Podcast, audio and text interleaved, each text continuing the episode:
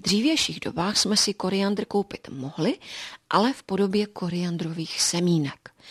Ta semínka totiž jsou tradiční součástí spíše starších receptur rybích pokrmů polévek, ale tradičně jsou součástí i kary směsí, takže orientálních pokrmů. Je škoda, že na ten koriandr se trošku zapomnělo.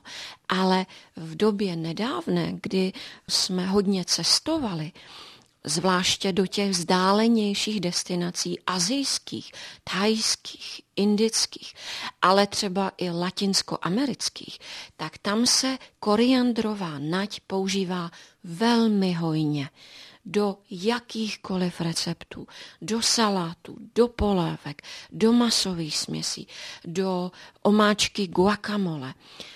A používá se pravděpodobně tak hojně, protože ona má spoustu silic a ty silice jsou nesmírně zdraví prospěšné. V čem dělají našemu tělu dobře? Hanko, dřív než se k tomu dostaneme, já bych si dovolila trošku citovat. Určitě uznáte se mnou, že jsme taková jména v našem pořadu ještě neslyšeli. Posuďte sama. Karvon, kamfor, eleno, linalol, borneol, geraniol, limonen, to je známější silice, ale co třeba kemferol, ramvetin, apigenin, no Budu končit, protože ten seznam by byl velmi dlouhý. Tyto látky a aktivní fenolové sloučeniny jako kyselina kávová a chlorogenová vysoce působí proti rozvoji všech civilizačních chorob, takže rakovina, diabetes, srdeční choroby.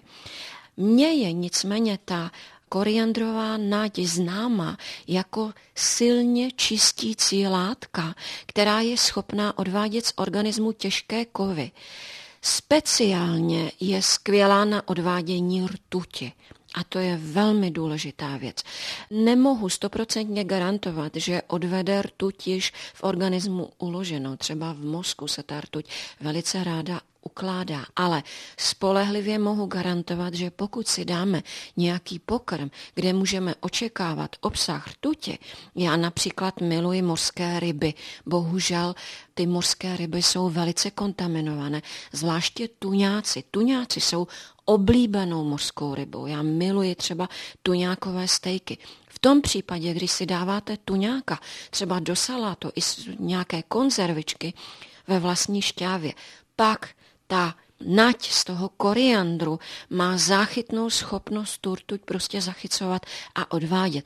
Nebudete-li mít koriandr, protože u nás se stěží na zahrádce vypěstuje, protože žene do semínek a rychle kvete ta nať, dejte alespoň petrželku, o které jsme v našem pořadu již hovořili, protože i petrželka má vysokou čistící schopnost, lidově řečeno čistí krev a to je právě ta schopnost odvádět různé jedovaté látky a toxické sloučeniny z těla.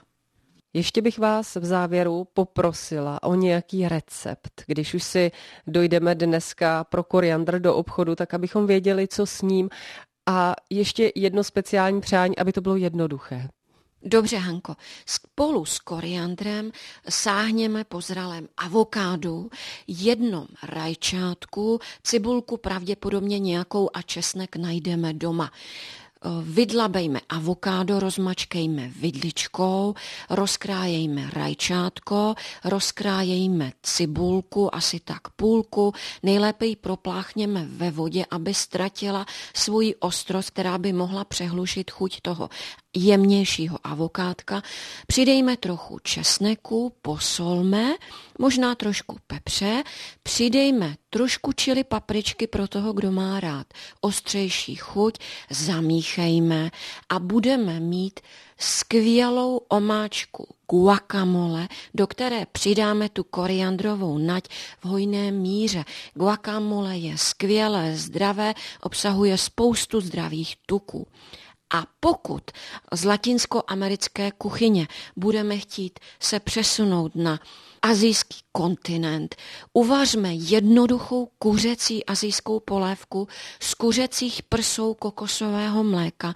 dochuťme rybí omáčkou, což jsou vlastně jenom naložené sardelky v soli, pokud nebudeme mít citronovou trávu, jednoduše dochuťme citronovou nebo limetkovou šťávou a hojně posypme koriandrem.